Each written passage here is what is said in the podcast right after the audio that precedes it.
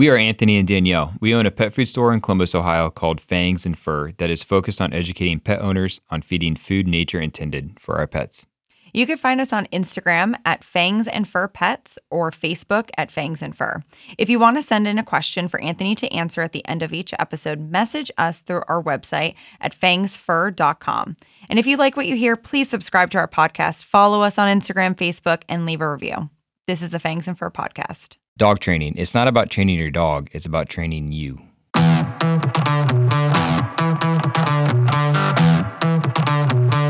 This week's episode, we have Liz Liss, founder, owner of Tranquil Packs Dog Training here in Columbus, Ohio.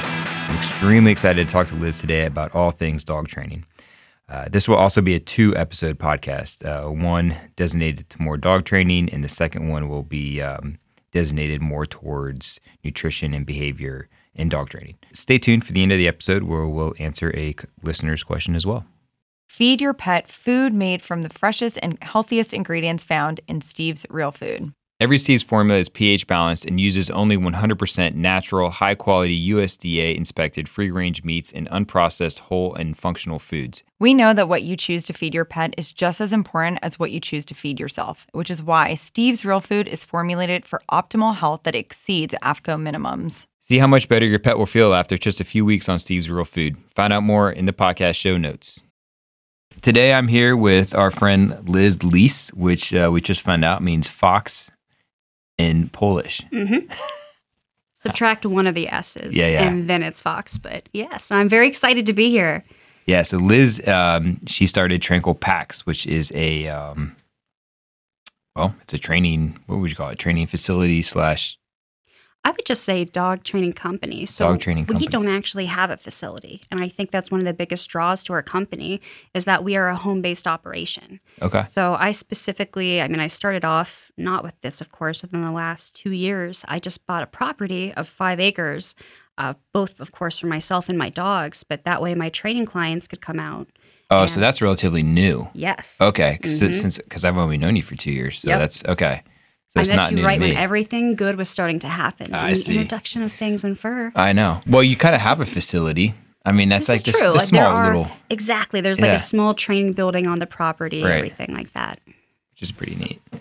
Um, so we've we've worked really closely with Liz for the last couple of years. Um, I don't know, I even know how that all started. I think you. You were doing a introductory seminar to raw feeding. Oh, that's right. Oh, that's right. And you had chaos with you. hmm Yeah. I brought my cousin Katie, who was Uh-huh. was one of my employees Oh at the yeah, time. yeah. We brought all of our dogs and I That don't know if fun. it's that you were like, oh, the dogs are well behaved or Yeah. what you know sparked it, but I think I was really impressed with your knowledge, the store, and I was like, I really like these guys. I want to establish relationship. Yeah. and I was impressed with the dogs, and so that's kind of how we kicked off our relationship. Yeah, Yeah. Um, and it's been, I think, a, a very mutually beneficial relationship. You know, we have a lot of the same clients, customers, Mhm. um, and I think, we, like we were just talking about, nutrition and training do intersect quite a bit, um, which I'm going to talk about. I told Liz I was going to go off on a tangent later on in this podcast, so. Um, but for now, I just kind of want you to tell us, like, tell us about like you know, who you are, you know, your background. Um, I know you have some interesting stuff going on right now too, um, and kind of like what Tranquil Packs is all about. Yeah, so that is a loaded question. Uh, There's like four questions in one. it is. Yeah. So, as a whole, we are more of a training company. However, we do offer boarding services. And really, what to me sets us apart from the competition, so to speak, and that's its own thing. I don't think we're in competition with other people because our mindset is so different. Is we more focus on making sure the owners, or as we call them, handlers, understand the progressive process and why it makes sense. There are so many different avenues for dog training, and people get often so tied up in the lingo or the emotional aspects of tools or what is right, what is wrong. You guys, when you do your podcast, one of the things I like that you keep bringing up is we're talking about nature. We're not talking about the idea of fur babies and what, you know, in an ideal world, like we have, um, you know, vegan clients, but they're going to feed raw because it's going to do right by the animal. the same t- aspect to me is involved in dog training. In an ideal world, in a Disney world, we could do nothing but purely positive. But that's not nature, right? Right. So I'm going off on a tangent on my own. I'm sorry. No, this is interesting though. So, in an ideal world, there is no conflict, there is no war, there is no famine. That's not nature, though, unfortunately. Mm-hmm. Animals fight in nature, animals correct each other in nature, and I don't know a living being on this planet that lives without conflict and a physical touch. I believe even plants have ways of sending. Don't quote me on this one. This one we might have to take out. But I believe plants, even uh, studies have shown, can communicate can communicate with Sure. each other by sending out certain pheromones and stuff. So maybe that's not touch, but like everything on this planet interacts with some sort of physical interaction. Well, it's not, this is interesting because I always tell people that dogs have. I think I read this. Do you ever read Brian Bailey's book?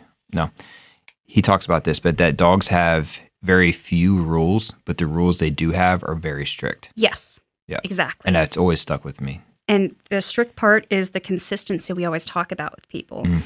Dogs don't follow, in my personal opinion, what I would call an alpha mentality. That's a really old school way of thinking. Sure. They follow the most consistent, balanced leader, right? Of course, health has a giant uh, portion of that. That's why animals then will um, overthrow the quote unquote pack leader. But it's if you are an, an owner or a handler who is constantly yelling and screaming at your dog and acting frantic, that's not a balanced, consistent leader. So at the end of the day, that's why the dogs blow them off. So even when we do training with clients, we have to tell them, hey, stop repeating the command so many times. Just stop, calm yourself down, follow through. And more this the more slowly you communicate with the dog, especially if you have a very um, Even keel, excitable disposition. dog, Oh, okay. um, high adrenaline dog. Like the dog is very excitable. They want to chase squirrels.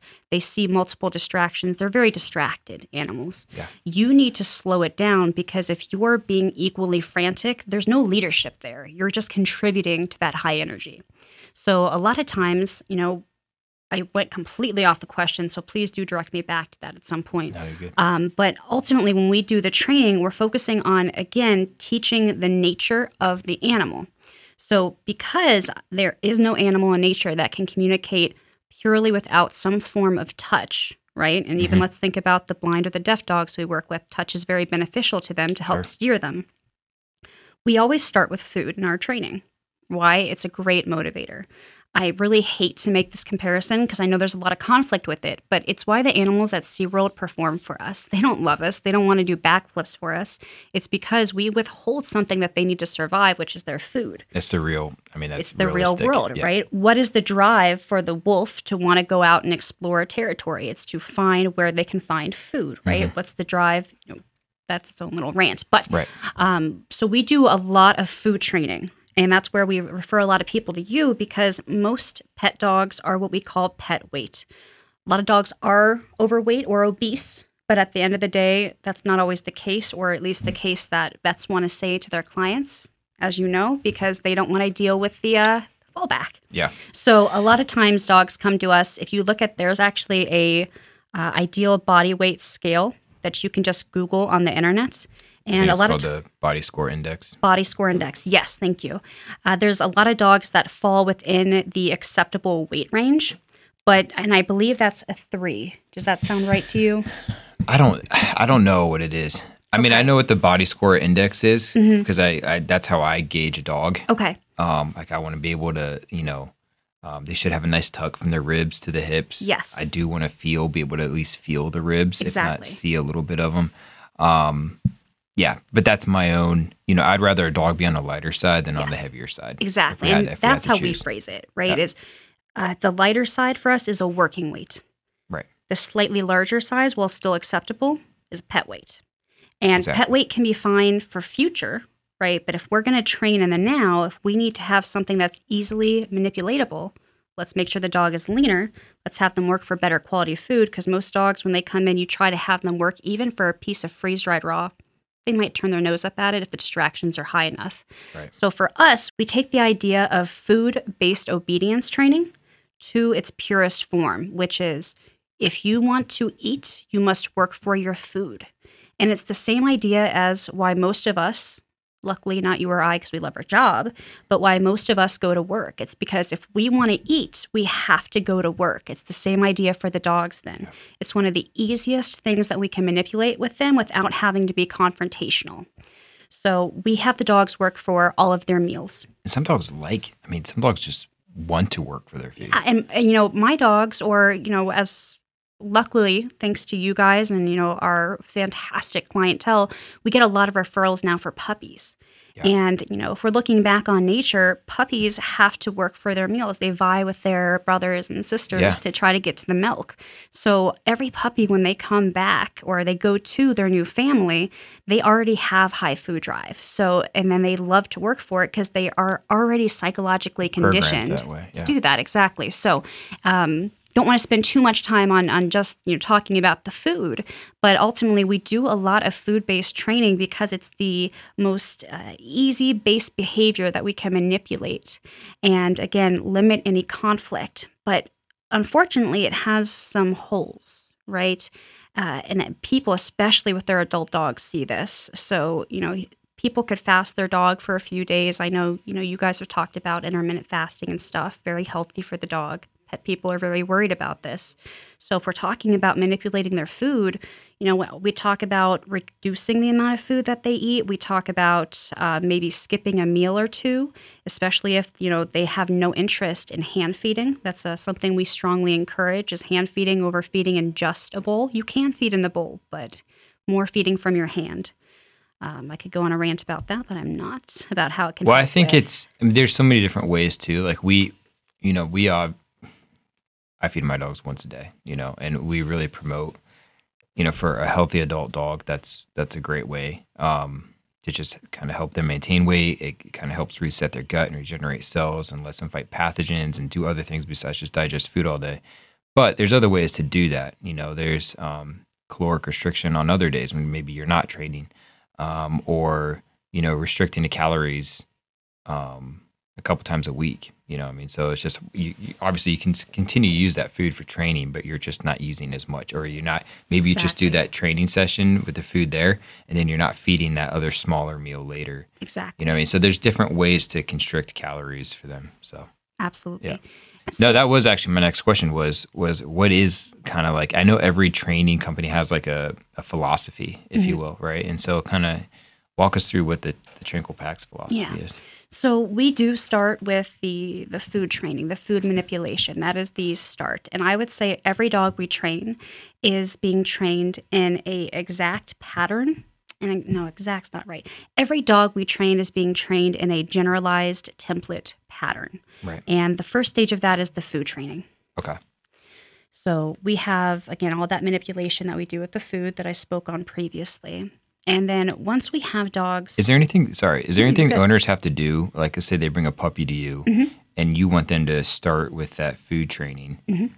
I ask all owners, whether it be puppies or the adult dogs, I try to have at least a week in between the call if we can fit them in very soon mm-hmm. to start hand feeding immediately, eliminate okay. all treats, all table scraps, which again has some negativities if they're only feeding kibble.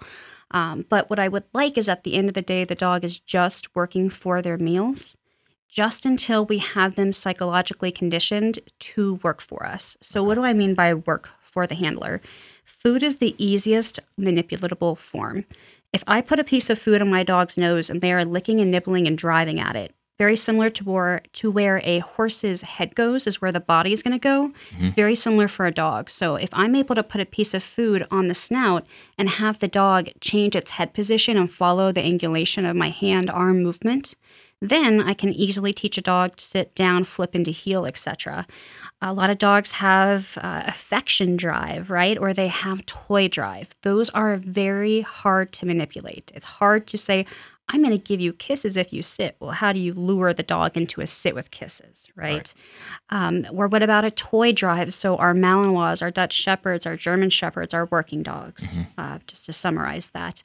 They have very high ball drive, but a lot of times ball drive is the highest form of drive, or toy drive is the highest form of drive. And for most dogs, then food drive is the lowest. So if I'm trying to teach a behavior, to teach it in overdrive is no good. We're not going to make a lot of progress. The dog can't Ah. think clearly. So you need something that's more that's not extremely high because everyone's always looking for like that high value treat for training, Yes. but that's not really what. It could be for the for the actual portion of food training.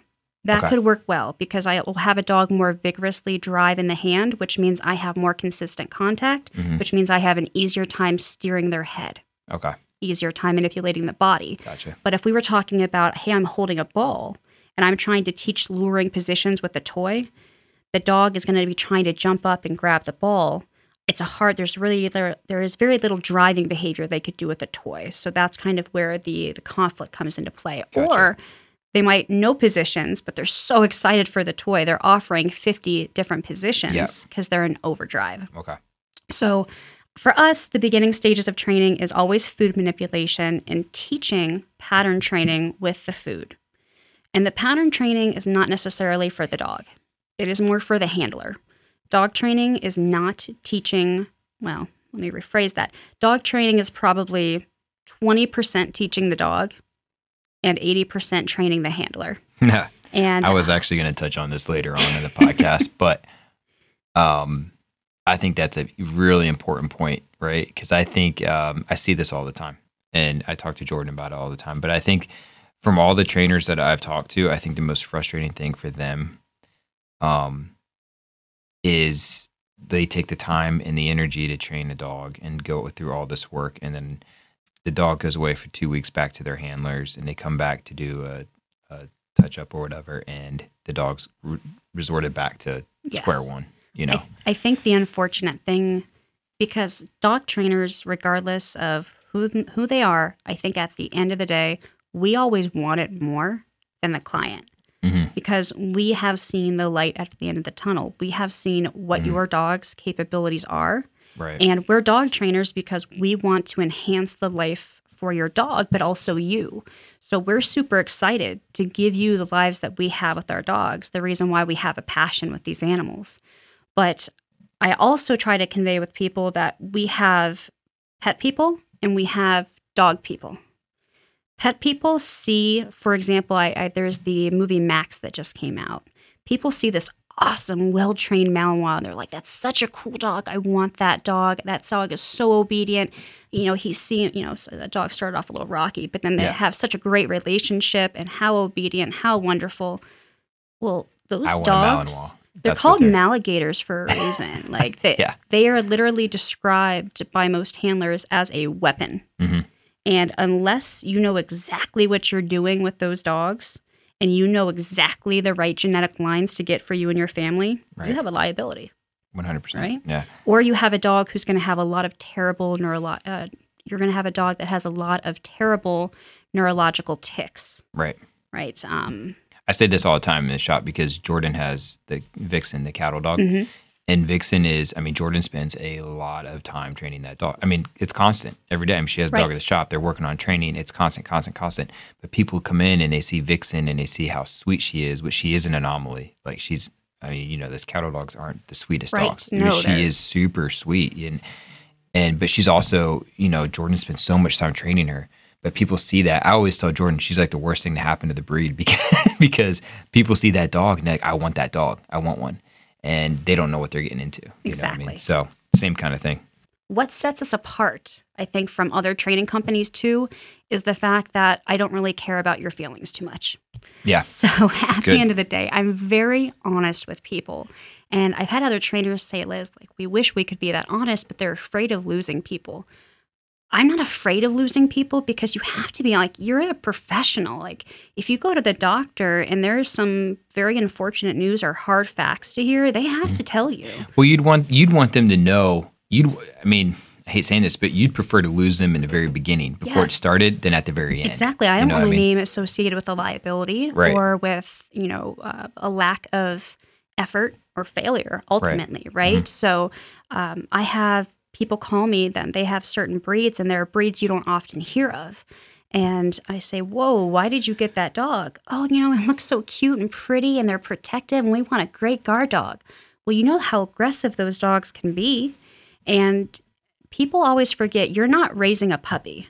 You're raising a dog. Mhm. They're only cute for so long. Granted, you know, we all think our dogs are cute, but they're only small, cute, and innocent for so long. Right. They hit sexual maturity, genetics pop out. And, uh, you know, if you're wondering our stance on it, uh, you know, is it nature or nurture? It's, of course, both. Right. But genetics play the dominant role.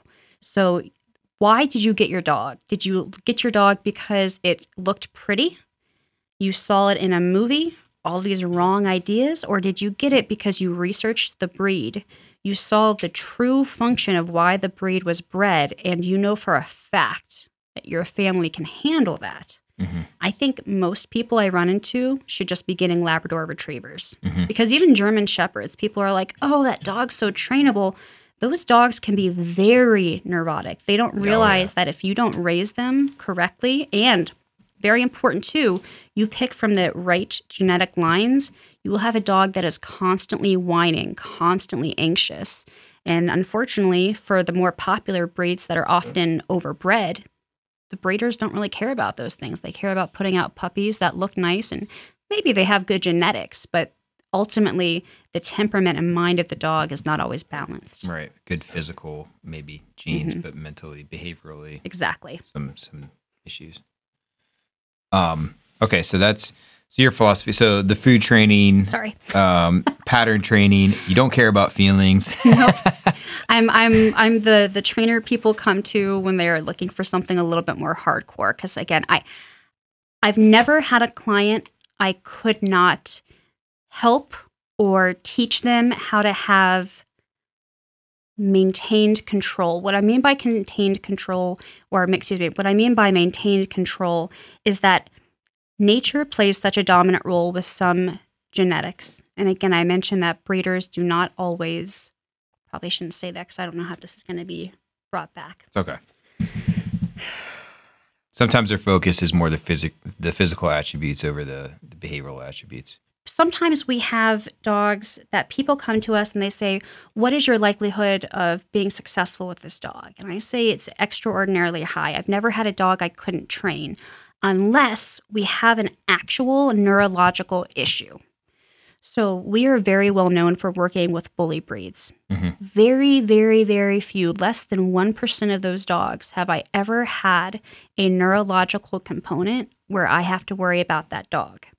Unfortunately, in that you know less than 1%, one of those dogs did have to be euthanized because he was a danger danger to the public. Um, but the other dogs, as long as the owners understand that genetically this dog is imbalanced and genetically the dog has a neurological tick, it's nothing you did as an owner. It just came out because of the backyard breeding that had been done. Sure. And again, most of these dogs are rescue dogs. Most rescue dogs don't actually have abuse in their background. They have very, very, very poor genetics mm-hmm. and upbringing, right? But that does not equate to abuse. So, with these dogs, for safety and liability reasons, and to have the best possible life for yourself, for your own mental health and sanity, we do recommend that those owners have muzzles on their dogs. The dogs may never have done something inappropriate. Now, you guys, this is for that small, less than 1%. But then they can take these dogs out into public. And if you're ever looking for a big flashing red sign that, you know, maybe your dog's not dog social, it doesn't matter what breed your dog is, and you want people to avoid you, put a muzzle on your dog. People will stay away from you. Don't worry about those leashes or the collars or the vests that say Yeah. in training or keep away. Put a muzzle on Muzzle your dog. That's the, the best tool. Yeah. But then you're able to take your dog into public. You feel like you have a buffer. Your dog feels like they have a buffer. You're able then to kind of non verbally keep people away, but then they're able to control their dog. They have the tools at their disposal to have the consistency, and then we keep everybody safe. So those dogs will have to continue with that for the rest of their lives. They have to do that maintenance. Mm-hmm. But again, that's that small, less than 1%. Now, that was a rant about okay, well, have you ever had a dog not be successful? Those dogs are still successful for what they're capable of doing. It may not be what you view as success. And if that's mm-hmm. the case, it's the wrong dog for the wrong family. Find it a great home, get yourself something else, Right. right? Your dog is a dog, right? Right.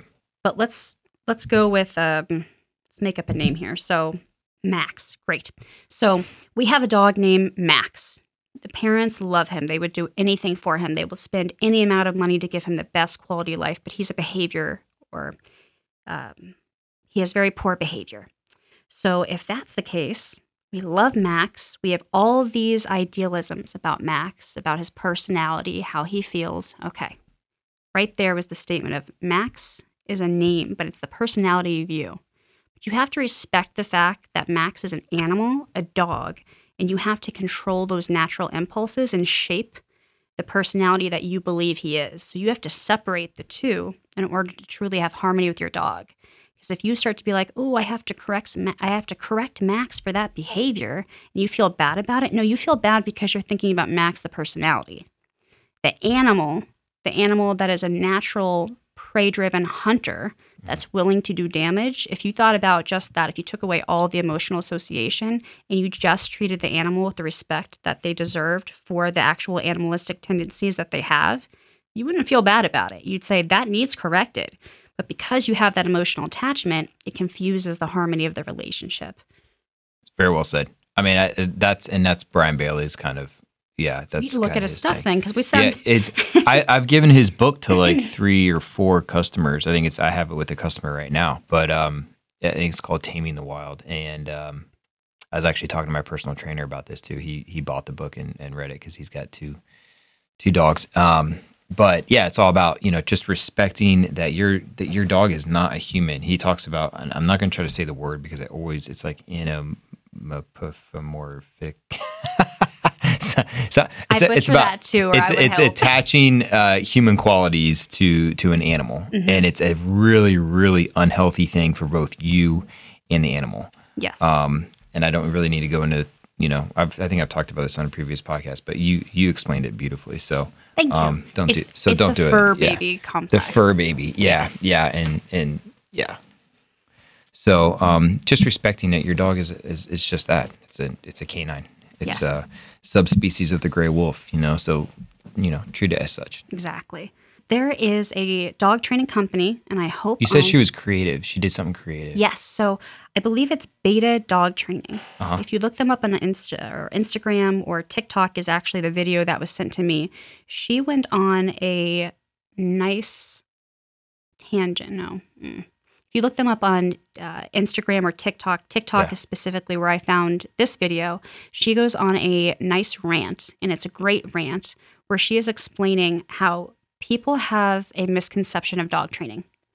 And it again goes in line with what I've been telling people, but in a much clearer way. So I tell people that your dog is not some electronic that we are somehow reprogramming, right? Right. Dog training is lifelong. Well, that, you know, kind of sits right with people. Some people it doesn't 100% make sense with them. Hmm. But she does a very good job of giving a comparison to gym membership and dog training. Nah. And it doesn't matter how much money you spend with the best personal trainer in the world, if you don't show up and put in the work, if you're not consistent every day when you're not being watched, and if you don't continue working out as consistently as you need to, maybe every day, maybe a couple of times a week, whatever that is for your desired results, it's going to all fall apart. It might, as well, it might as well be like you never did it. Mm-hmm. And that's the exact comparison with dog training. I have imported dogs from Germany, trained dogs, and I've had great success with them. I know people that have imported hundreds of thousands of dollars worth of more train I'm sorry, more training has been invested in those dogs and they have all these titles and this and that and they're such poor handlers and they never do anything with the dog. You would never know that that was what this dog was. It's a couch potato. It got fat and it lays there and you're lucky if, if you tell it to foos, it'll foos, right? Yeah. Or right, heel. Right. Um, so ultimately, dog training is not reprogramming or changing your dog. It is an investment in your education to learn how to stay consistent and properly communicate with your dog. An investment in your education. Your I like education, exactly. Like I think it's worth every. I tell people this all the time. Like people ask me about dog training all the time, and I'm like, I don't know too much about it, but I will say, just with my experience of seeing dogs, like especially coming from Tranquil Packs, coming into the shop like prior to them and then post, uh, post training. I don't want to say post training, right? That's giving off the wrong. After they've been trained for you know a few months, um, they're in the middle of their training. Like, just it is worth every single dime. You know what I mean? And people are like, because it is, it's a lot of money like up front, but I mean, it's years of when you when you have that, it's either like you have years of a good harmonious relationship with your dog, or years of just disaster, stress, just lots of stress. It's the know? investment, right? So Right. you go to school to invest in your future with your education. Mm-hmm. And that's again what I think sets us apa- apart from other dog training companies is we are training you or teaching you like you are another dog trainer. So to do a small rant, um, my staff are all people that either I have trained from clients or I started them off as though they were a client. And there is a natural progression. There's a natural progression in our training philosophy that if at any point in time you say to yourself, wait, that doesn't make sense. Can you explain why that works? And we can't explain why we're doing that. Well, A, we shouldn't be doing it. And B, we haven't had that problem because every step along the way makes sense. The uh, evolution, so to speak, of the dog's psyche and understanding the pattern training and their expectations all makes sense. And that's why really people come to us because it's not just do it because I said so because I know more than you and you're paying me. It's, well, this is why we should do this for this. Well, your dog is doing this. Well, here's why your dog's doing it. And here's um, some things you can do to help buffer this behavior or let your dog just keep pushing and they will then figure out here's an analogy that makes sense to you so Right. it's it's truly fleshing out and understanding the behavior versus just do this and Right. you're going to have great results well why Yeah. how does that make sense Yeah. right? so So you talked about you talked about using food as a, a tool. Yes so What other what other tools are you guys using? Yes. So, um, in our three step training philosophy, again, we do food based obedience as the primary or first stage. It does have some holes, though. So, I do have a few training clients that the dogs are coming to us in later stages of life. Their food drive is very low, their behaviors are very let's let's say that the dogs have a lot of anxiety um, and to be able to take food in a new environment is sometimes nearly impossible regardless of how much food manipulation we do until we switch them to raw but you know that, that Well, I see this in the shop. I, I mean, we have dogs that are nervous wrecks when they come. They especially COVID dogs who have never, haven't really been Mm-hmm. Exactly. Outside. COVID Yeah, the. COVID puppies and haven't really been exposed to too many situations. So they come in the shop and they're nervous wrecks. They won't even take freeze dried from me. I mean, they won't even get near me. You know what I mean? It takes a lot just for them to come close to someone. right Um, so you know that's that can be tricky to it's train a dog tricky. Like very that. tricky so you know for those dogs we we do still create a protocol for them to eventually have food drive but that's going to take a while because their wiring is so off It's not happening overnight. So our second stage of training, and ideally after the dog has gone through the food training, is to teach leash pressure. Now, leash pressure for us is very similar to uh, horse reining. Right. If you've ever seen somebody on TV working with a horse, this analogy should make sense. If you're an actual um, horse enthusiast, horse enthusiast, this should make more sense. So when we have reins on the horses, we're not popping their head and like jerking them around and yanking them around and stuff. Everything is smooth and continuous. The pressure is clear, linear, directional pressure. Yeah, I've always I was asking this. I think when I when we were training a dog in the shop one time, um, and I never realized this. Like you, you always see people like jerking on the leash, and you're thinking like they're like telling the dog no or you're bad Mm-hmm. or something like that. But no, it's giving them direction like down. You know if what I mean? If they're trained. If right, yeah. So, but there's there. I guess to your point, there's a reason why it's it's giving them direction. in a way. Exactly. Yeah. Like I see pet owners, they jerk on the leash, but they're just jerking on the leash because they're frustrated, Right. right. That's a totally different um, language. So Mm-hmm. uh, we actually call it the language of the leash. So uh, I, I misinterpreted your point. I'm sorry that I interrupted you. And I think what you were saying is when you see our trainers or our clients come Yeah. Mm-hmm. in with leash pressure, I was thinking just clients in general coming in pulling on the leash. I'm Yeah. sorry about that. Um, but No, yeah, yeah. Specifically, you guys. yeah, well, thank you. so our, our trainers or our clients, we teach them that if you, or I guess what we specifically tell them is, I want you to imagine a geometric grid at your dog's shoulder height. And for those that don't remember math, that just means you have a horizontal plane and you have a vertical plane. And different angulations of that leash pressure is a cue for certain behaviors. So we overlay the dog learning continuous, meaning non popping, on their flat collar pressure release systems. So if you feel the leash continuously pulling at this angle and you yield to that pressure, you get double reward. One, leash pressure stops, which eh, some dogs might like, some may not. Um, but then we have, I want to say that that didn't make sense. We have dogs yield to the leash pressure, which is double reward, where the dog first gets lack of leash pressure. And then, second, as long as the dog has high food drive, is then given a quicker result or quicker reward of food. Uh, for the dogs, though, unfortunately, that don't have high food drive at that point, we can't give them a tasty treat. But for a lot of those dogs, the affection from their handler is very rewarding. Or if it's not rewarding, because a lot of owners think it is, but really the dog's behavior doesn't perk up, they're, they don't change, right? Right. So a lot of the times I tell people, well, rather than just sitting there and giving them a hug or kiss where the dog still just looks equally confused and complacent, mm-hmm. why don't you run around with them or lunge them in a circle? So movement actually unlocks the dog's brain. And so when they start to run around, you'll see them start to I think it probably has to do with re- releasing some sort of hormone that maybe dopamine. I d- don't Yeah. quote me on that, but something like that, where it starts to make the dog feel happy. So a lot of times, lunging the dog in a circle and then verbally praising them will make that tail wag and then release that psychological pressure. So, So, for the dogs that don't aren't really food motivated, aren't really responding to yeah. to leash pressure. Um, is that what you're saying? So uh, as a reward, Or as a reward? as a reward for caving Sorry. to it, Uh, so they're not responding to food. They're not Yes. responding to like high praise. yes. Then it's it's put it like kind of run them in a circle. Yeah, bit. exactly. Because again, the think about it like a prancing effect. Yeah. To run in a circle, the dog is like, okay, we're running around having fun, not the dog sitting there and getting a pat on the head. They, Right. They, we like to think our dogs love our affection as much as we love to give them affection. It's it's very rare, Right. Especially in high distraction Sure. scenarios. So again, within the second phase of training, we teach that continuous leash pressure, and eventually we teach it, and the dogs start to figure out the pattern training.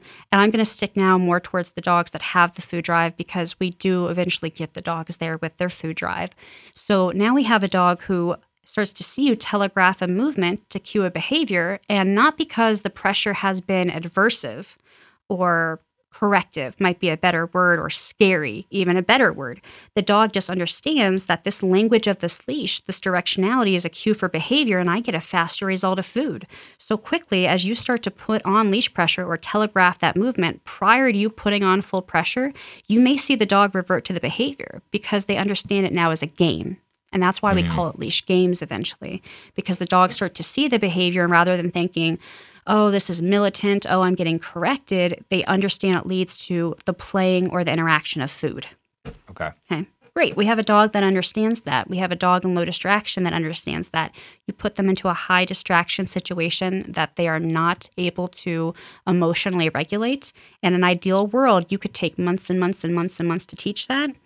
That's very difficult. And that's also why we don't do solely food based training.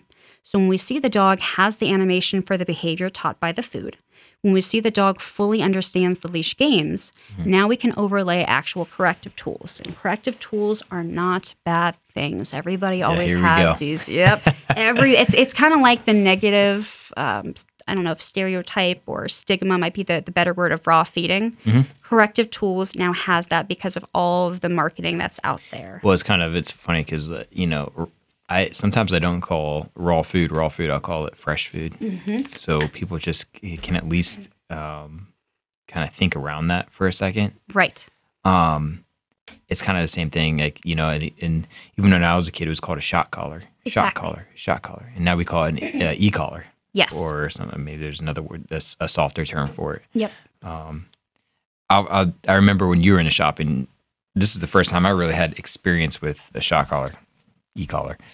Um, and you're like, no, like here, I put it in your hand, and I'm I'm gonna like shock, Shock you. you. and I was like, okay. And you did it, and I was like, I'm ready. And you're like, I already did it. Like you can't even feel it because you know it's and that was in you know the palm of my hand, which is a really sensitive part Mhm. of my body, right? So, um, and that's I think you said like that's usually the level you guys use Exactly. and that's all it takes. Yep. You know what I mean? Um, so, and I'm going to dive, I'm going to deep dive in that a Sure. little bit. I think Um, well, e-collars is something I didn't want to talk about because I think there is um, a huge stigma around them. Yes. You know, and I think that there's also and and and maybe there should be for the people that you know just strap that onto their dog and don't do the proper training, aren't going through the right education before using them. definitely. Um, so there's you know the lots to talk about. well, to do a small rant on that. So, I do agree with these companies. I'm not going to name names because I think that could get into some uh, sticky situations. Mhm. But there are some large chain pet stores that used to sell bark collars or Mhm. e-collars slash shock collars slash remote training collars, whatever you want to call them, Mhm. right? And now you go into the stores and you see a little sign on the window for it saying, We don't recommend this at all. You should do all positive training and contact our trainers. Well, why are you selling it in your store? Right? Right. So, the reason that we use food based obedience is the exact reason why it, they are successful in those studies. But then you also hit the limitations, right? So, um, when we do our leash training, we eventually do dive into corrective training. And the corrective training is for us, or excuse me, the corrective training for the leash training is we utilize prong collars, or they're also called pinch collars, and people think that they look like medieval torture devices, and they do, They do. right? They, they do. Yeah. Um, but there's a reason that they're so much more effective than other tools, and that's not because we're yanking the dog's head off or intimidating them or gouging prongs into their neck. So, prong collars are actually more accurately called pinch collars. And the reason they're called pinch is not because you're pinching your dog. It's because the prongs, you pinch them together to slide the links in there and you pinch it apart to take it apart. That's where the name came from, mm-hmm. right? So ultimately, these tools are meant to emulate nature. Dogs don't sit there and talk with each other and say, Would you please stop jumping on me? Puppy, puppy, you're pulling on me and grabbing me with your mouth a little too hard. Could you stop? Mm-hmm. Or gently put their paw on the puppy's head. They look at that dog with a little bit of a whale eye, which is a side white eye, and you can see that that dog's giving a clear back off signal. Right. And if they don't, they snap at the dog or they'll bite them with their teeth. Yeah, this is kind of what I was going back to before. Is is dogs have very few rules, Exactly. but the rules they have are very strict. Exactly. I can. I mean, you're saying this, and I'm thinking of Mozzie in my head. He turns his head to the side. If there's a puppy that wants to jump on him, he's immediately turning his head to his side, raising his gums, showing his teeth. The puppy still doesn't get it. He's gonna snap. Exactly. You know what I mean? And it's a good way for the puppy to learn. you know, and there's that- boundaries. That's how they learn. Like Right. that's that's the thing people keep forgetting. Like I, I encourage you go onto YouTube and Google "mama dog correcting puppies." Mhm. Every pet owner is going to be nervous watching that. But why? That is the mom, and that is her puppies, and that is nature. She's not sitting there and encouraging and rolling over a treat to her puppies. Hey, stop beating up each. other. Like physical touch is how they interact with the world, along, of course, with body language, body language and such. But we're talking about nature, and we're talking about animals. Ultimately, I, I love you know your name because it really boils down to what the the animal is. It's a bunch of fangs and Thank you. Know, you. That's fur. the whole reason. Yeah. Of the, people ask me what. Actually, n- not a lot of people ask me. They just think it's like a cute name. But that's the whole point. Is is a little reminder that hey, our dogs are beasts. Our cats Exactly. are beasts. Okay, they they are not hu- little baby humans. You know. So I'll add to your name. Yeah. Mm-hmm. It should be claws, right? Fangs, fur, and claws. Yep. Because when we're working with the dogs, I tell people all the time first off, they're animals, and that's easy to say, right? But you have to remember they perceive the world completely different from us. We do not go around biting each other with fangs. Like literally, you guys, they're fangs. They, Mm-hmm. they, they are very sharp and pointy and can do a lot of damage, Yep. as are their claws, talons, however you want to put it, Mm-hmm. um, nails, right, for, for easy layman's terms. But they jump on each other with these very sharp objects with high velocity running at each other and pressure when they finally land on each other. And that also goes with their teeth. If people were doing that to you, that's called assault and does a lot of damage, and you might end up in the hospital. But dogs, because of the buffering layer, excuse me, the buffering layer mm-hmm. of their fur, right, Yep. and because they perceive the world differently through touch, and because they feel things differently because they have a different genetic makeup, and all these other ranting things, Yeah. what you perceive as a correction is not what your dog perceives as a correction. And also, the dogs have very like the it's it's comparable to our hand. Like their mouth, they, they can utilize. They have the same, um, I guess, dexterity as we do with our hands. Like Exactly. it's the same. They know what they're doing. You know, like dogs play by all the time, Mm-hmm. and they know they, you know, they'll learn pretty quickly. You know, not to bite you too hard. Where where that threshold is. you know? Exactly. So that I think people see these things and it looks violent, but it's really not. I mean, sometimes it can be, but a lot of times it's not as bad as it looks. uh, small rant. We are a big advocate for not going to dog parks. Yeah. Why don't we like dog parks? Because at the end of the day, dog trainers call it the fight club for dogs. Yep. It's an octagon. So ultimately, when we have dogs out in the fight, I don't want to call it the flight club or fight club. Ultimately, we have dogs out in the dog park. It is an, a free for all, And it's kind of going back to the initial nature. So when we have puppies, they are roughhousing with each other. Mama sometimes has to come in and break it up because it gets to be a little bit too intense. What do you think? And I might have had this conversation with you in the past. What do you think at its purest form, playing with each other in that kind of roughhousing environment really is? Um, within the puppies, Within the nature of the animal, yeah. um, What are they learning from it? they're learning hunting skills. They're learning um, behavioral where they are in their in their pack. Can I Mhm. say pack? Hierarchy. pack, hierarchy. all that Yeah. I hate saying that, but yeah, hierarchy. Um, You said it earlier with the how hard they can bite, oh, just learning how bite inhibition, the and all de- that. just the dexterity of their mouth and how So- to utilize it. Ultimately, it's teaching fight behavior, Okay. right? So, how hard can I bite my brother before he screams? Yeah. With how much force can I push on him? If I flip him over, what's the reaction, right? So, Right. play That's so relatable, even with humans. Mm-hmm. It's just exactly with kids, right? Yeah, absolutely. Yeah. So play behavior is actually teaching how to fight or fight behavior.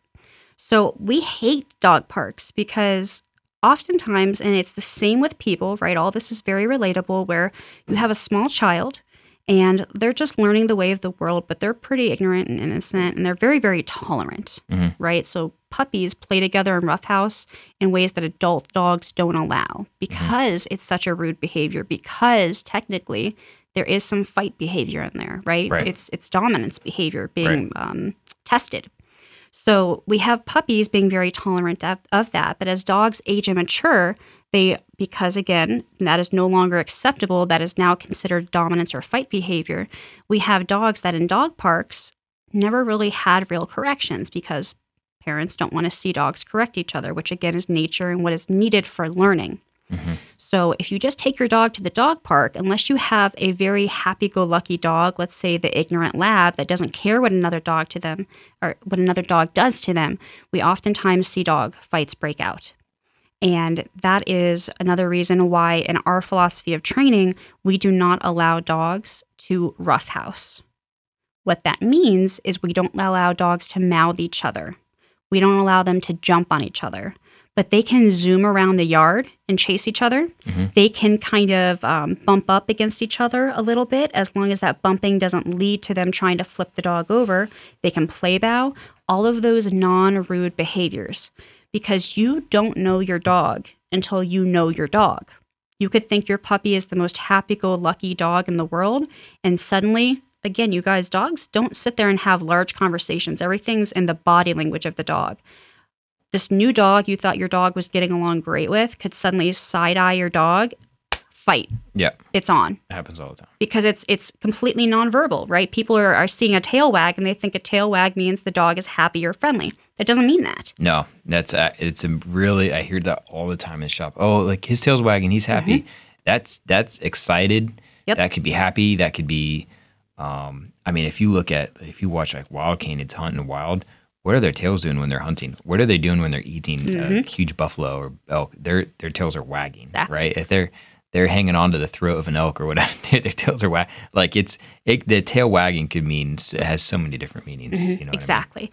Or if you've ever seen dogs fight in the dog park and you pull them away, tails are wagging. are They had a good Tails time with that, right? Yeah. So again, dog parks are not very safe. And then as your, I guess the message I'm trying to get across is, as your dog sexually matures, uh, it's it's not very appropriate to let your dogs just have a free for all. So, uh, the, you know, I do still have people that they want their dogs to play like that. And I'm like, that's fine. You just have to know the risk versus or the cost benefit of Right. that and 100% trust your gut. If at any point you're like, ooh, that seems odd, immediately break them up because you're probably right because you're also an animal. Your instincts will kick in. Right. You are more of a prey creature than you are the, you know, the hunter as much as we like to think we are. Right. So when our gut says that that behavior looks odd, boom, break them up because Mm-hmm. they might be getting into something here shortly.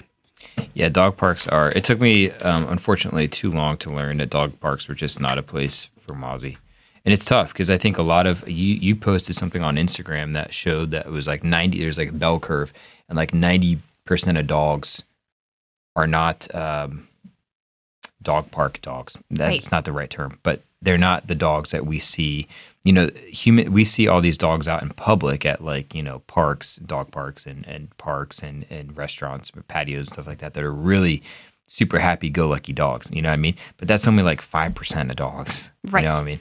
And then you have the five percent that are super aggressive, right? That you Mhm. don't really see at all. And then you have most dogs that are kind of like I, I think where Mozzie is, right? He's got a few dogs he really loves. He really likes, you know, or certain types of dogs he really likes. And there's some type of dogs he just wants to annihilate. Yeah. You know what I mean? Just their energy is just like too much for him. He- and, but that's nature, or that's also nature, right? Right. So he, he wants to correct that imbalance, Mhm. as he should. That dog should not be unbalanced, but Yeah. we as humans create it. Um, but that also kind of leads me to another rant Yeah. where it's nature still. I walk in here, I met all of you. Of course, I know you, Anthony, and I feel like with you and your family, I'm friendly enough that we could probably high five, maybe get a hug in there here or there, right? right. We know each other Sure. If I came in here and the new people that I just met today started hugging on me, and you know, some people as a friendly gesture will like grab somebody by the shoulder and shake them, hey, how are you doing? Mhm. I would probably want to push you off of me, and if you Yeah. kept being that friendly continuously, I would probably want to correct you in some way. Right. It's the same thing with dogs. Like they're a pack creature. We, we are actually, I think, pack creatures. We're social, Right. but we also have to allow polite interaction. And there are some rules, like you're saying with that. Yeah. So that's why most dogs are not social as people have the Disney perception of a dog being social. Yeah. Social, uh, socialization for us actually means neutrality. And it's very similar to a service dog mentality. I can take you wherever I want. I can take you around people and other dogs, but that doesn't mean interaction. That means not being nervous, not being shy, not being overexcited, those Right. types of things. Yeah. A, um, always tell people you kind of want, like when I'm walking my dogs, like I want them to be indifferent more than anything. Mhm. You know what I mean? Um, like when we when we pass another dog, you know what I mean? Like I just want them to just my dogs just to continue doing what they're doing. Exactly. I don't want them to go say hi to that dog. You know what I mean? Neutral. Just Neutral, neutral. just So- neutral. Yeah. This is Dr. Jim Carlson. We look forward to seeing you at Lifetime Pet Wellness Center. Our friendly professional team helps us offer your pet conventional medicine, surgery, and dentistry, as well as integrative options like acupuncture, chiropractics, nutritional medicine, Chinese herbal medicine, homeopathy, cold laser therapy, pulsed magnetic therapy, and ozone. We have recently added PRP, platelet rich plasma, and stem cell therapies. These new therapies increase our philosophy of regenerative medicine and are often used for arthritic conditions but have many other uses as well. We are strong believers in the use of wholesome, fresh foods and raw foods, since healthy diet probably accounts for 75% of your pet's health. Visit us on Facebook, Instagram, or the web at www.lifetimepetwellness.com or call 614 888 2100. So we talked about. Um, so we were going to talk about e-collars. Yes. So no, and trust me, I'm going to get there. I'm so sorry. I, I I'm so I just want to touch on. I want to touch on that subject because I think Oh, it's definitely. It, there's just like I said, there's a huge stigma around them, and Absolutely. I think it's So- worth touching on. Uh, in our training philosophy, then we have that third and final stage of training. And I also think that's another reason that we are different some, than other training companies. Uh, you have some singular training companies that just put one tool on a dog and say go. Some training companies don't use food at all. Some people just use this third stage or third training philosophy, which again, I might be able to rant on, but creates a lot of issues by itself. So for us, the final third stage of training is teaching the remote training collar or e-collar as we like to call it. Now, ultimately, at the end of the day, that's still a shock collar, Right. right? But to me, I have to give it a different name because to me, there are different collars on the market. And the collars that we utilize, so we specifically utilize e-collar technology brand. Those are very, very, very low voltage. So when you tell the story that the working level that we use for some dogs, you really couldn't even feel it, or if you did, it was very little. Mhm. That's the purpose for us. We are not looking to create escape avoidance like you would with a high voltage shock collar, Right. where I have felt those collars on a one and my arm does an involuntary spasm, not where my muscles twitch, but where my arm actually jerks, right? And I Yep. don't want to feel it again. And I definitely don't want to experience it too because I might want to cry a little bit, right? Those are very different tools. Um, and technology has come such a long way. Old school shock collars, you used to have to physically get the dog back to you, open up this big honky box, and rewire it to have different levels. So, as you can imagine, that's very tedious. So, when the dog felt it, the dog felt it. And if the dog was strong enough to continue its work, great, you would continue with those dogs. But that's why I think it got such a negative stigma, is because the technology was just so, so harsh Yeah. right? But technology, as we know, always changes. So now we have these very low voltage tools that can be used for steering, guidance, and communication in forms of touch that are not going to create fear. Okay.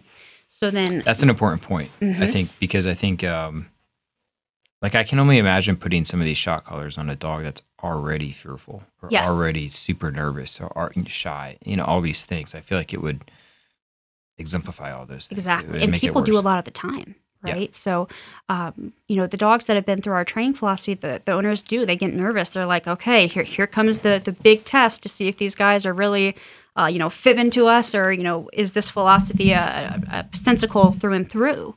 And so, how we specifically use a remote training collar is very similar to the leash training.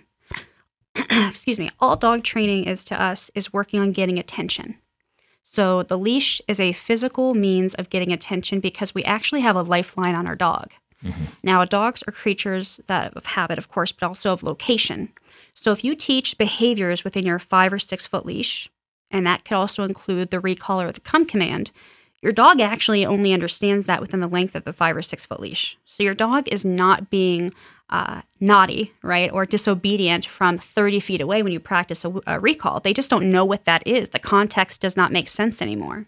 So what you could do is then you could put on a 30 foot leash and practice leash recalls with your dog, and then a 100 foot leash, and then a two, and you see the pattern, right? But you also can imagine how tedious and how tangled and how objects could get in the way it's very difficult to teach a reliable recall doing just that. It takes a lot of effort, which great, put in the time and effort and do it. Most of us now have too busy of a lifestyle. So an ease of transition then is to teach this remote training collar or e-collar. And at the end of the day, how we teach it, it's very Pavlovian in that we teach the dog not with correction. We don't use it to eliminate behaviors. We teach it as the invisible leash. So if the dog is looking away from us, we practice low level stim, tapping them on the shoulder with it. And the What do dog doesn't tap them with the e-collar. They feel Oh, the stim okay. at a nice low level or whatever. Again, low, by the way, you guys, is subjective. So uh, the e-collar technology collars have a range of zero to 100.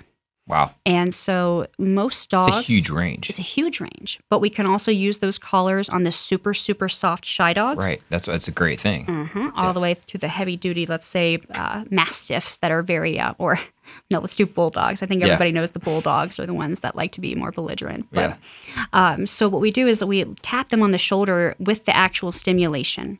And, you know, that sounds so cruel. Why are you touching them with it? What does the stimulation feel like? If you guys have ever been to the OSU Fair or uh, I think probably it's expanded to um, massage therapy. It's a pad, it's a TENS unit. It's a pad that you can put on your body, and people can use it therapeutically to massage yourself. And that is still electric stimulation. It is contracting and expanding your muscle in a massage behavior. Right. Doctors and chiropractors also use it. They use it in a less comfortable range because they're trying to rebuild muscle. So that is the best comparable. If you've never felt one of these collars, that is the best comparable form of touch where it can be um, not scary. It's just literally touch, right? And unless you know what that touch is leading to, like if you're doing a massage on yourself, then that's relaxing.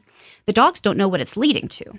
So, how we train it is the dogs aren't looking at us. So, there's no cue. They don't think they're supposed to recall or do a behavior or anything like that. So, the dogs are looking away from us, and we'll tap them on the shoulder with the stimulation.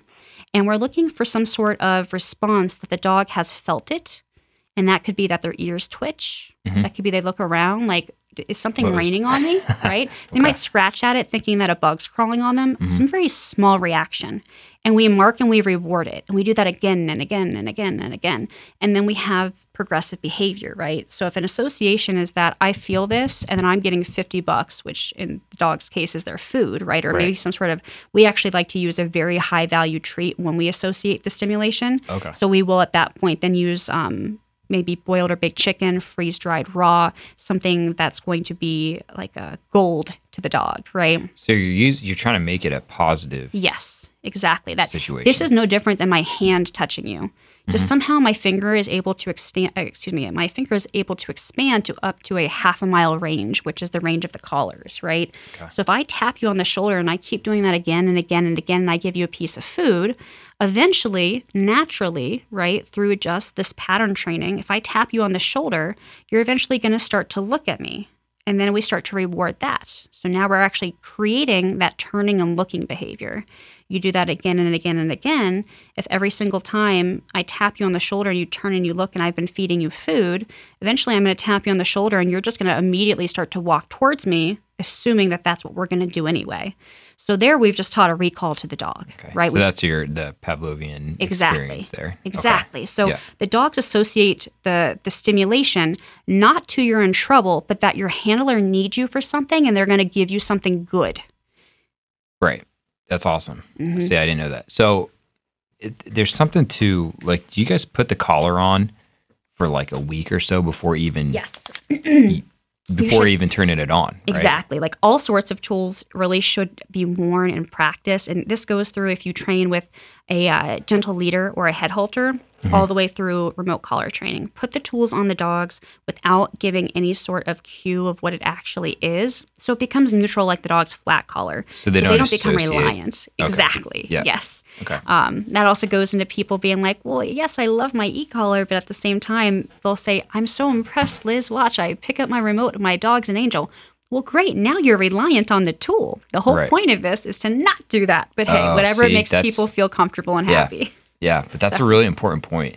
I think Jordan told me that, and I was like, "Wow, that makes complete sense to me." But I've Mm-hmm. never, I would never have thought about that. It's just supposed to be an extension of yourself. And that's why, Right. I mean, you've seen my dogs. I don't have to walk in with them on training tools for the rest of their life. They Yeah. they assume that somehow I'm some magical creature that is able to, from a distance, have always immediate control of them and, and manipulation. Mm-hmm. They psychologically are conditioned that I am a magician. Yeah, And that it's the least uh, path of resistance and in their benefit to follow and be guided by me because I make everything good happen. and all I can think about is how happy and satisfied, like fulfilling their lives are compared to dogs who have never had that. Mm-hmm. They've never had any collar. They've never had these these training tools, and now it's just their dogs are constantly dragging the owners around. They're constantly yanking them. It's just a life of stress. They can't. They don't understand each other. You know, I think that's where it's. You know, people the, the e collars have this bad bad stigma, but if you do it and you do it correctly, it can have. it an opens ins- up so many avenues. Yeah. Like, you know, dogs are not meant to just be walked a short distance around the block. They're meant to really run out their energy, Mm-hmm. explore over miles and miles, and hunt for food and all these other fulfilling things. Well, if you have your dog off leash trained, now you can go to a safe, open park. Mm-hmm. You can just let them run out some energy versus you're confined by a leash. Yeah. And the fun of that is people love to do off leash hikes with their dogs, right? And they have the ability to recall their dog back if they see somebody else coming down the path that maybe doesn't have as much control, Yeah. have their dog go into a heel, a down, or something, and they don't have to feel that same frustration, which uh, you know, with uh, excuse me, the same frustration that the other owner has, which leads me to I think the most important part to me of e-collar training is that it enhances the life of the owner. So when I was a child, I grew up with Siberian Huskies. That is my foundation I breed. was going to ask: Is this? I mean, Mm-hmm. is this kind of? Is this is is the life with the Siberian Husky off leash? Is that a possible? Is that a possibility? 100%. Okay. But in my childhood, uh, my first ever dog was a husky, and she was a runner. And I remember the crippling anxiety and the the high adrenaline and the tears when that dog would get off the leash. My world ended. Mhm. Right? Like I think every owner at some point has felt that sudden heart jarring moment where you're like, oh my gosh, my dog is off the leash. Can I get them back? Will I ever Right. see them again? Is a Right. car coming? Like all Mhm. of these horrible, anxiety filled moments. For me, the off leash training or the e collar training is leading to that off leash reliability. And that doesn't mean your dog has to ever be off the leash. That means that if you accidentally did not close the front door all the way and your dog just ran out the front door and your dog has not practiced off leash recalls, or let's go back to leash training, dogs are creatures of habit. Like they're, they're very intelligent. Mm-hmm. And so if you always have a leash on them when you practice and train and you never get to that reliable stage with just leash training where they're not dragging the leash, that leash comes off, they associate the leash pressure, that drag from it again dragging along the ground to the leash being on. If they've never practiced the recall with the leash being off, then they don't have that reliability and understanding that they have to follow through. Right. So dogs that go through e-collar training because they don't feel the weight of the leash become much more reliable if there are no tools in the future Right. because they are used to that weightlessness, Right. so to speak. I got So if somebody opens up the front door and their dog runs out in the front yard, are they going to panic that the dog is running into the street and now they have to go catch it and they couldn't run as fast as a dog because none of us can Mm-hmm. and now the dog is at least a neighborhood away and you have to go try to track it down that's a horrible feeling and a horrible day Yeah. I love that my clients can say, I have a small little dog, and they're oftentimes sometimes faster than the big dogs. And, you know, I used to worry that because my dog is such a flight risk or escape artist, that they would run off and now I'm chasing them down the street hoping a car doesn't come. Right. Right. Now my dog gets out the front door. Heck, sometimes I just let them go out the front door and I'll sit on the front steps and watch them run around the front yard, call them back in. It takes the anxiety away or the uncertainty away Yeah. and it creates a large realm of safety. It is. I mean, just to be able to have your dog enjoy life off leash. I think I I got extremely lucky with Mozzie. I think he's just. I didn't go through any of this stuff. I mean, if I could do it all over again, I would. But I think I just got lucky with him. He's just a good dog, and I think well, he grew up in the city too, and so like I think that really helps just being experienced in different situations. Um, and this is when we lived in Seattle, so I was I was really confident with him in the be- very beginning. Like if we're if I'm gonna drive an hour to go hike in the mountains, like he's not wearing a leash, Right. and like and I didn't. I just took the leash off, and he was always really good with his recall. And it was just a, I think I just knew him pretty well at that point. You know, I felt comfortable enough to do that. But if I could do it all over again, And for me too, like border collies, they're a Yeah. really, really, really smart breed. So a lot of times, uh, those are the dogs that you see with just treat training, right? Or Mhm. maybe training with a tug. And they're like, you know, we don't have a need for those tools. But I think it's good, like you're saying, to train it anyway, just Right. so you know if you ever felt the need to have it, one hundred percent. you have a plan B. And and Right. that's the thing I think people don't always think about because they, they say, you know, my dog's so well trained, I don't think I need those tools. Or actually, Mm-hmm. not well trained. My dog is such a good dog. hmm They don't need those tools. Yeah, The tools have nothing to do with your dog being a good dog or not. It has to do with they're still an animal. And even, don't quote me on this, I think they said that Border Collies, while probably one of the most intelligent breeds, still only have the IQ of, of a very intelligent five year old. I want to say that's what it was. But Yeah. they're, they're still, they still have limited capacity to think in contrast to us right. right? So that's, you know, I go on this rant earlier about how a dog is still a dog, right? Right. We are very different from dogs. So as, as good as we think our dog is, it's still an animal. It's still fallible, just like we're fallible. Right. So to have a plan B, It's like a security blanket. exactly. Sure. It's always Yeah. the safest thing to do. right. Um, again, not saying you always need it. Like Mozzie's is fantastic, right? He is, but I think, like I said, if I could do it all over again, he would have definitely been trained that way. You know what I mean? Because it, you know, there's, I, I still take a lot of risks with him. You know, we live in Grandview right now, and I throw the frisbee with him in the front yard, and it's, you know, it's it's right on Third Avenue. You know what I mean? He just knows his boundaries really well, but there's always that risk. You know what I mean? And I probably would feel better. I'd be more confident if he had had some training like that. Right. And that's the perfect word, right? Confidence. Right. Um, yeah. Um, okay, so we t- food, leash, tools. I kind of want to talk about. I'm happy to talk about everything. Well, okay, I kind of want to talk about. So you know, there's the whole harness. Is there? Do I, do I use a harness? Do I use a um, a flat collar? Um, I get a lot of customers using retractable leashes. You're just shaking your head. No, no, no. so uh, retractable leashes as a whole could be fine if you have a tiny, tiny puppy.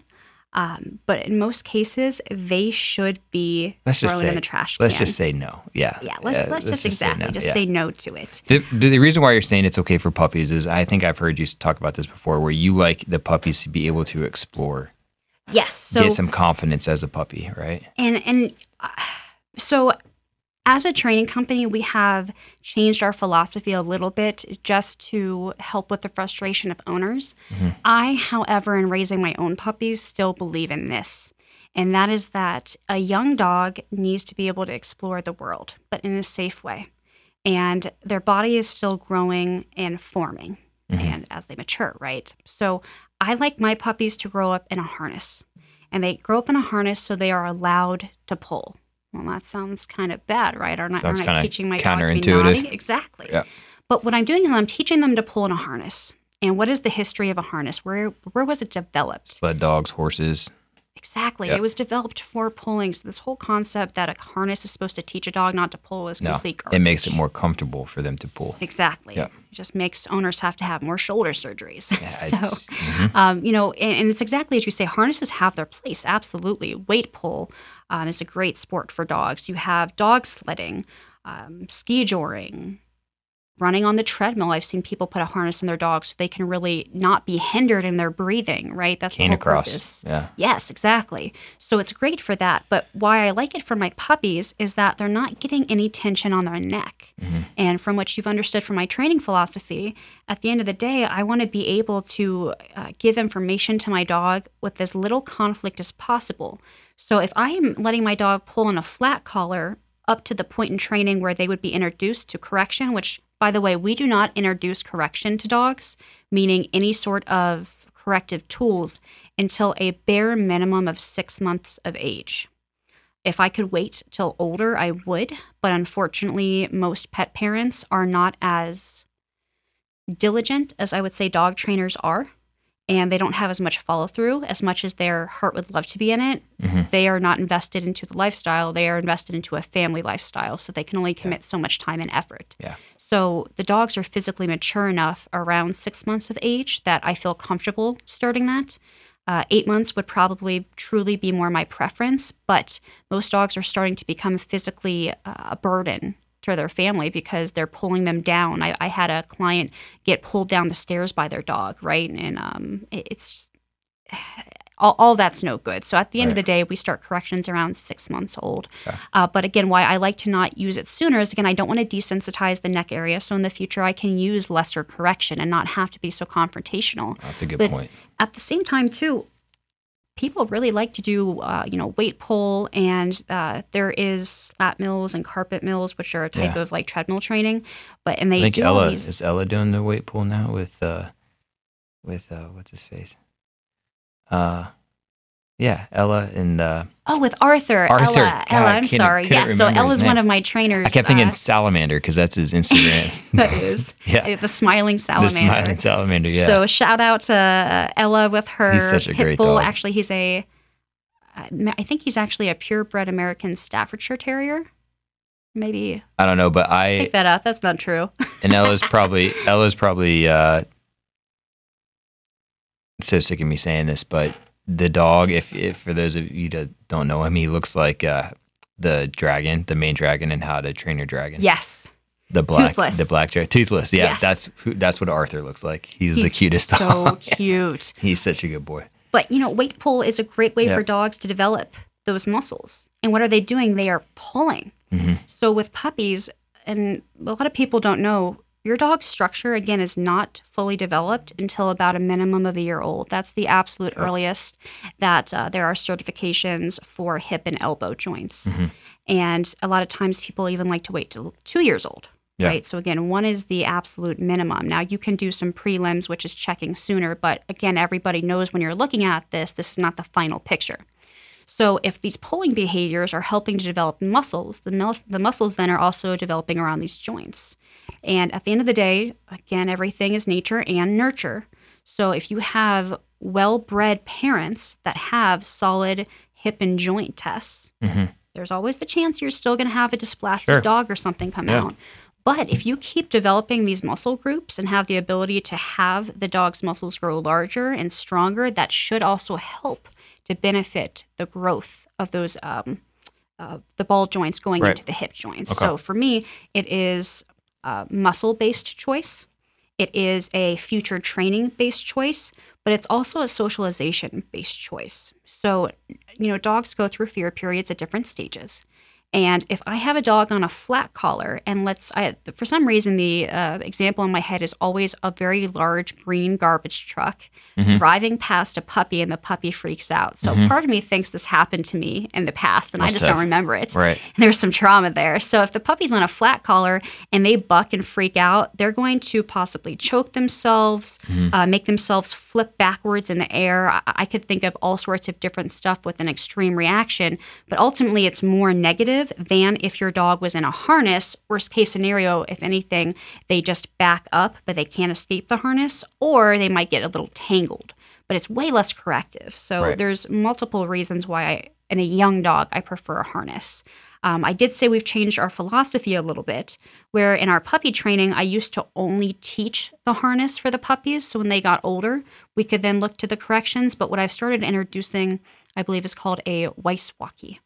And it is a leash that is literally a handle with a clip, and by the clip is a little metal ring. You would slip the handle through the metal ring. A lot of humane societies and such are using it. And um, we teach it a little different, or we use it a little different than how it's recommended on the box just because of the functionality. Is it is it like a collar or It's more a harness. oh, it's more harness. Yeah, so okay. it's more of a body harness, but it does implement a little bit of that pressure correction where the dog pulls, it'll Oh, constrict. is it like uh is it like the ones I saw at the shop kind of, or is it different than that? a little different than that, but similar. Like the it's uh what are the the no pull harness? S- and it's similar. So Yeah. I, I'm not honestly um, sure I've seen the ones from the shop. It's I, I pretty think much. I've vaguely seen. I, I've made one out of. Uh, my in laws were in town one time, and they have a lab that pulls like Okay. a mother. And so I, uh, I got frustrated mid make mid walk. I was like, this dog is pulling like the kids around like crazy, Yeah. and she's just going everywhere. And so I just made like an impromptu harness out of the leash. Okay, like the same way that it's pretty much a leash harness. yes, thing. And yeah, within two minutes, that dog was walking by my side. perfect. So I That's all it took, which is kind of wild to me. And I don't know if that happens for every. It, I'm sure it doesn't happen for every dog. And I think the dog just wore itself out because I was just like, I had it right here, Mm-hmm. and I'm just like, you can go ahead and you can pull all you want. You're gonna wear yourself out. Exactly. But I felt better about it because I know I'm not choking her. You know what I mean? I'm just wearing her out slowly. And all that choking too, it wears down on your poor dog's trachea. Oh, yeah. People always worry about Right. collapsing trachea. Right. Harnesses, slips. I actually use a slip collar for Mozzie. Mozzie doesn't even wear a leash. I, I just use a slip leash with my dogs Yeah. too. Um, but yeah, I mean, he's you know he's always responded really well to that, and he doesn't. Um, I didn't. I didn't always do that. Like when he was a puppy, he had. I think he had a harness for a little bit, and then he had a flat collar, and then I. It's just nice, especially if you're hiking or you're trail running or something. If you need to put him on a leash, you can put him on it real quick. Mm-hmm. You know what I mean? Um, Whenever I do hiking with my dogs, my dogs wear a harness too, but that's so I can clip it in the back. And when I'm Yeah. tired, mush dog, help Mush. pull me up this hill. yeah, little canicross. hmm Um, man, we talked about a lot. Um, still so much to talk about too. So you got your guys' program. So you guys have like a ten day jump start. Um, you guys do a three week in depth, which is like a board that you're board and train. Yes, so That's both of those is. are board and train programs. Oh, both of them are. hmm Okay.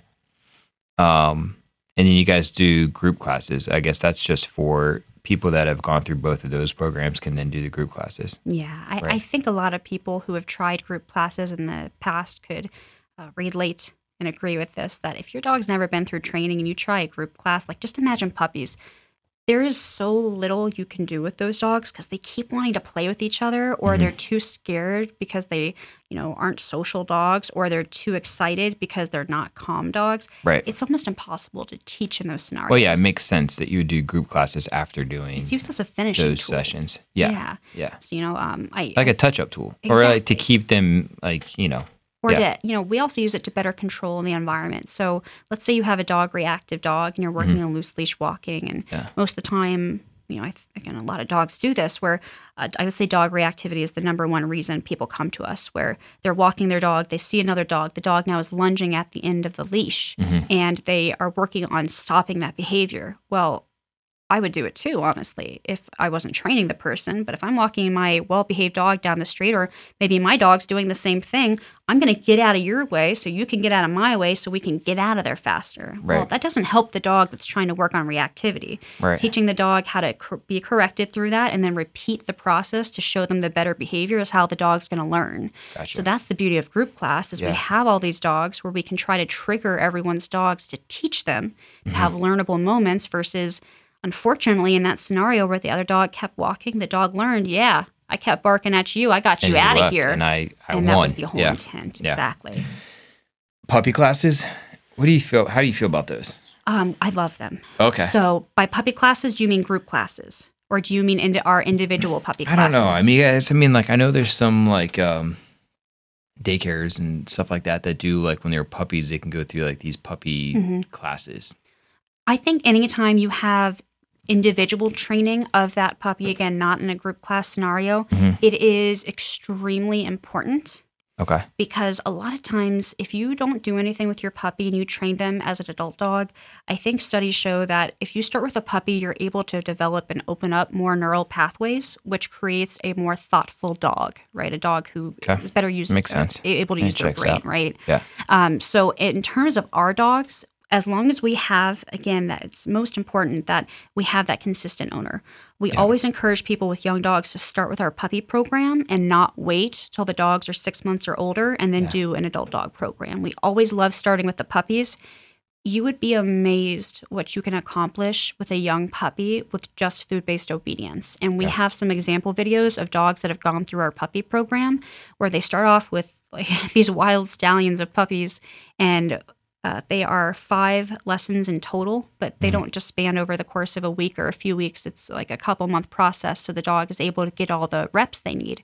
But then at the final food based puppy lesson, we're going to a public store and practicing obedience. And Yeah. people kind of look at their dog like, I, I didn't think I'd be able to do this. Yeah. Like, it's it's a it's a puppy and it's heeling past people and it, it's it's That's pretty so neat. beneficial to Yeah. start with a young dog. And also So you're too- saying you're saying you can do the puppy classes, but more importantly, the individual training is is way Yes, more. because Is, again, is, the handler is way has to know important. how to be consistent. Right. The handler has to know that they have to, at some point, stress the dog by increasing the distractions, whether that be now instead of training in your living room, do you train outside ever, right? Or go Right. somewhere. I did I did want to get into I did want to get into nutrition and how it kind of ties in with with dog training because we have a, a lot of dog trainers that really promote raw food um, and people don't understand why.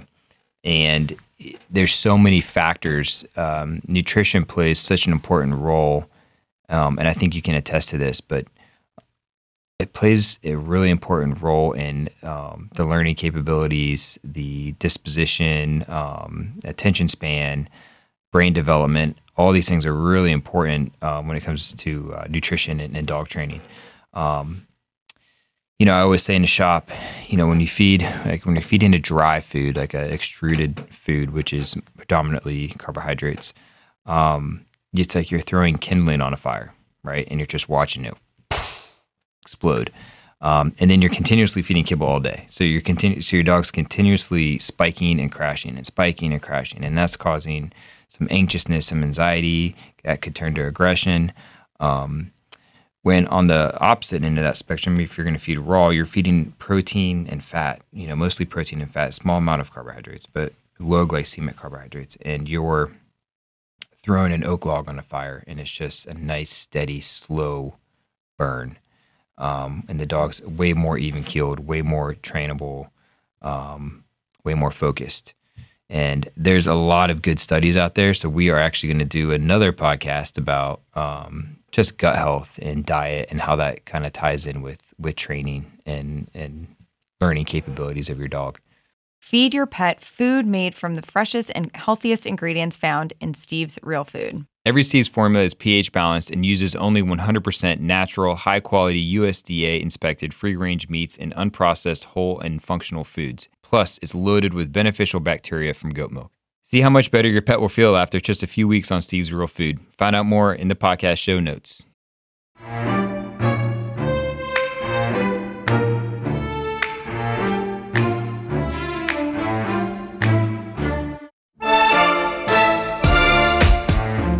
If you're not in the central Ohio area and you're looking for a dog trainer, give me some things that you should be looking for.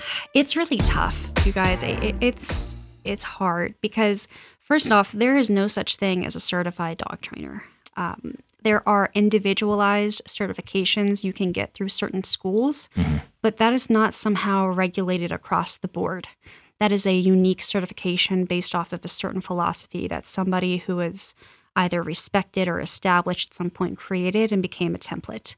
Um, I have heard rumor that I cannot verify, uh, I- or at least I still need to verify that there may have come, or in New York, there they may have come out with an actual certificate that you need to train dogs, or they are going to do that. Some friends in New York were telling me about that.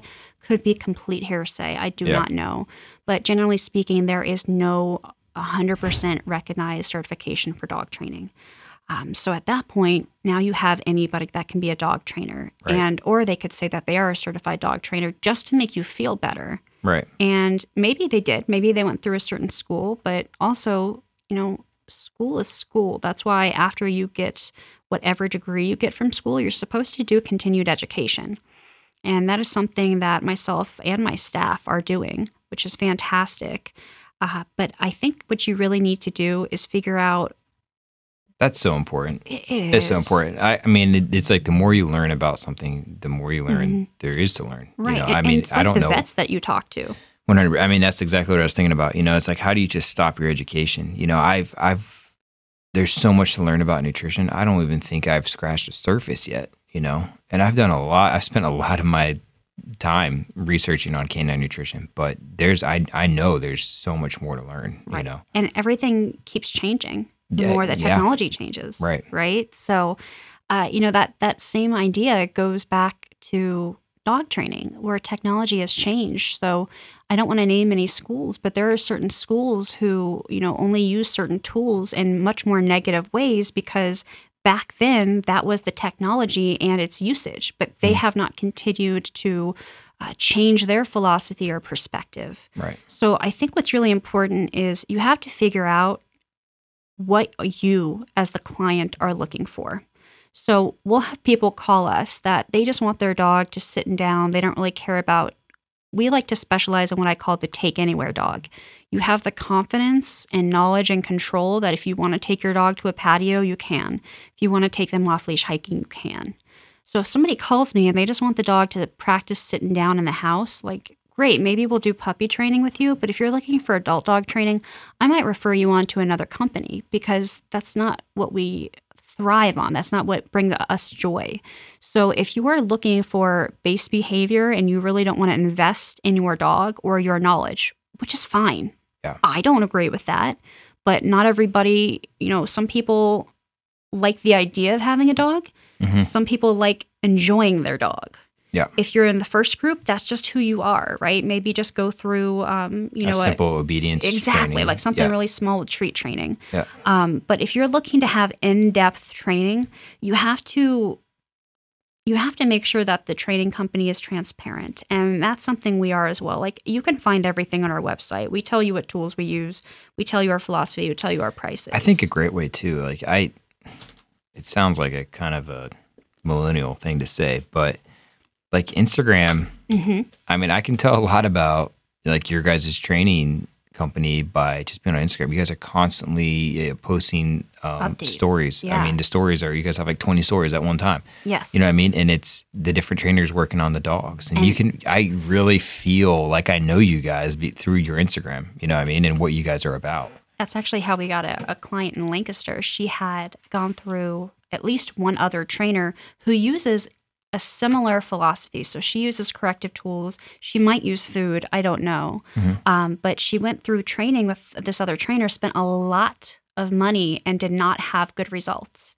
And, you know, she was saying how she found us and she trusted to invest with us because she saw that when we get dogs in for board and trains or we have them for boarding, we're pretty much posting a start to finish. Like you're seeing your dog learn and progress. Yeah. And then you're seeing the dogs that are further along in the program. And then there's your dog kind of slowly going through the motions and trying to figure it out. But then mm-hmm. you get to see that change with your dog throughout and see Yeah. what your dog's capable of. Yeah. That's the important thing. Because again, end of the day, you can want to be whatever handler you want to be. But if you're not going to continue, that's one thing. But you can at least see what your dog's capable of. So Right. I think transparency is really important in looking at a dog trainer. Mm-hmm. Um, and that means not just looking, like you're saying, at what videos they have created and posted and chosen Mm-hmm. to have constant. So that's why stories are important for us. Real time. I mean, it's Exactly. almost real time. It's Yeah. real time. Um, you know, making sure that there is some sort of continued education.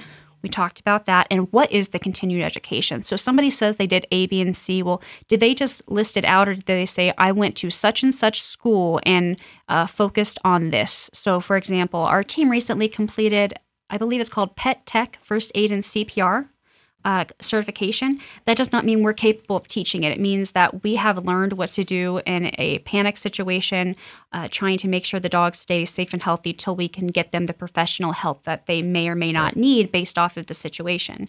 So, you know, we It's are like doing field first aid. Exactly. It's just like human first aid, but um, you know, of course, for our pets, it was specifically for dogs and cats.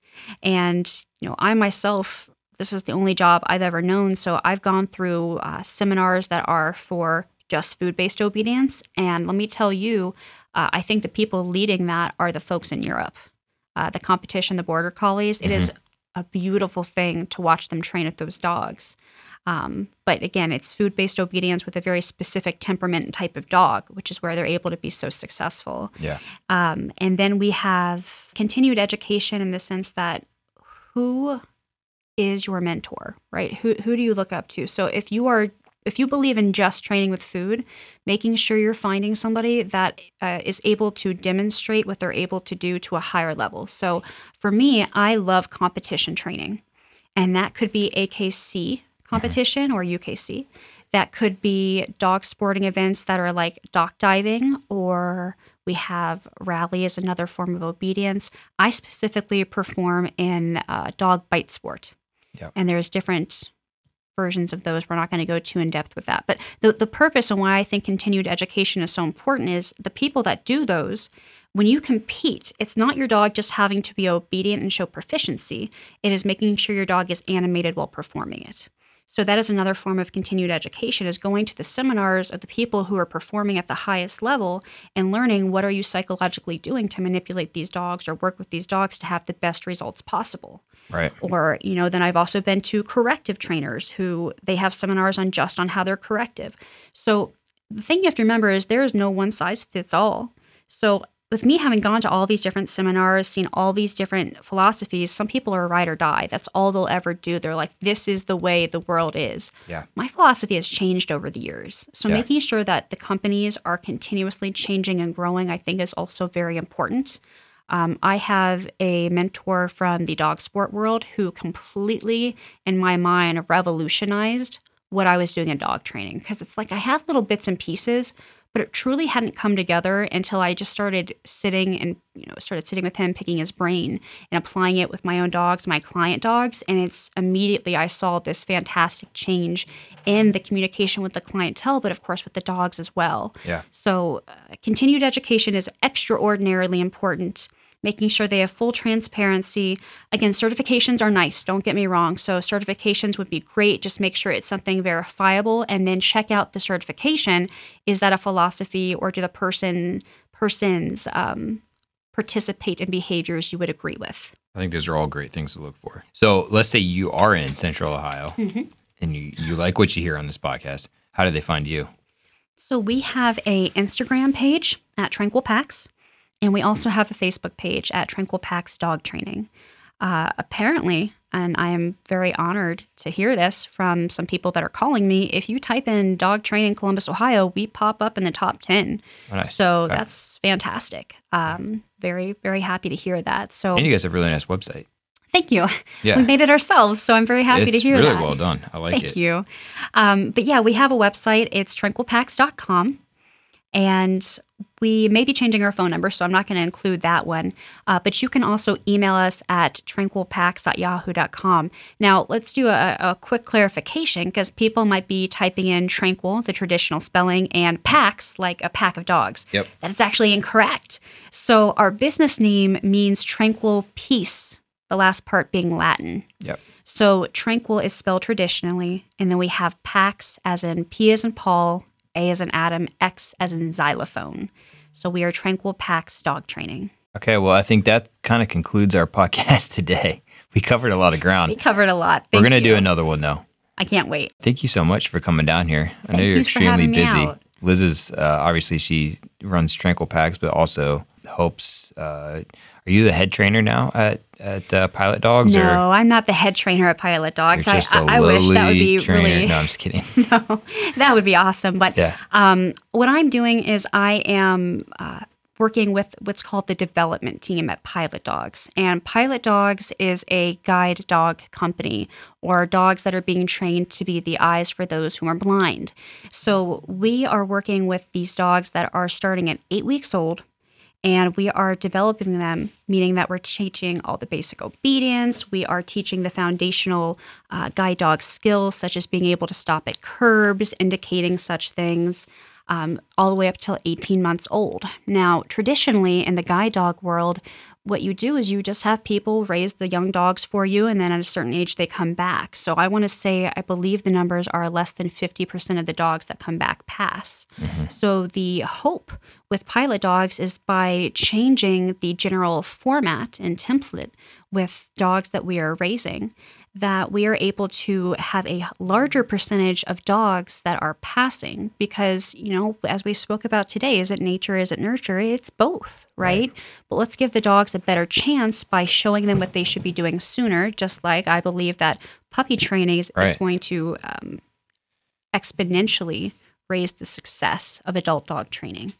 So uh, what I'm doing there is I'm, you know, helping to teach and develop these dogs along with what we call co-pilots, who are the volunteers. And guys, that's the key word. I would love, love, love if either you, your friends, or family have the availability to foster one of our co-pilot puppies and what you would do is you could raise them from 8 weeks to 18 months old when they come back for training you could do that part-time you could volunteer to just come and socialize with the puppies you could be a, a weekend raiser there is so much volunteer needs that we need to help condition and help grow these dogs for this fantastic cause. So, what I do with myself and my fellow trainers at Pilot Dogs is we are teaching these individuals how to raise up these dogs as well as when they come back for training, training these dogs.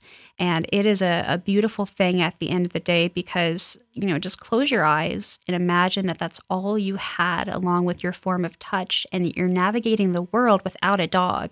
It's a scary experience and it's a very limiting experience. So the ability to have these dogs truly expands their world and also helps develop a sense of confidence for them as well. So, you know, anyone that can uh, donate their time, Yeah. it, it, we're so grateful. That's really of that's really important work that you're doing. I mean, on both ends. I mean, Tranquil Pax is really it's really important to a lot of people I know firsthand. Um, Right. But pilot dogs too. Um, helping people that yeah that you know have they can't see with their own eyes, so they need uh, a furry companion to to help them walk through it. So um, that's really awesome. And so they can they just go to they can probably go to like Pilot Dogs website and, and find out where they can volunteer if they Yes, pilot dogs. You could just do a generalized Google search. They will pop up first thing. Um, and we don't just need raisers in Columbus, Ohio. We have raisers in other states. So as long as you're willing to drive, uh, what we do is we do private lessons with the raisers. It's it's free dog training, pretty much. Yeah. And so I myself, I am covering uh, online Zoom sessions. Oh, okay. So you know, if you want to work with me, but you want to raise a, a puppy and you're looking for kind of free dog training, you Boom. know, boom. two birds one stone. That's right. Nice. Well, awesome. Well, thanks again for taking time to come down here and chat with us. And obviously, we have much more to talk about, but we'll get that to the uh, get through that with the next episode. So, Sounds great. Thank you guys Cool. for having me. thank you. The views and opinions on this podcast should not be used as an alternative to veterinary advice. We always encourage you to seek the professional advice of your vet. Before starting a raw diet, we encourage you to ask lots of questions, do your research, and speak with a qualified vet and or canine feline nutritionist.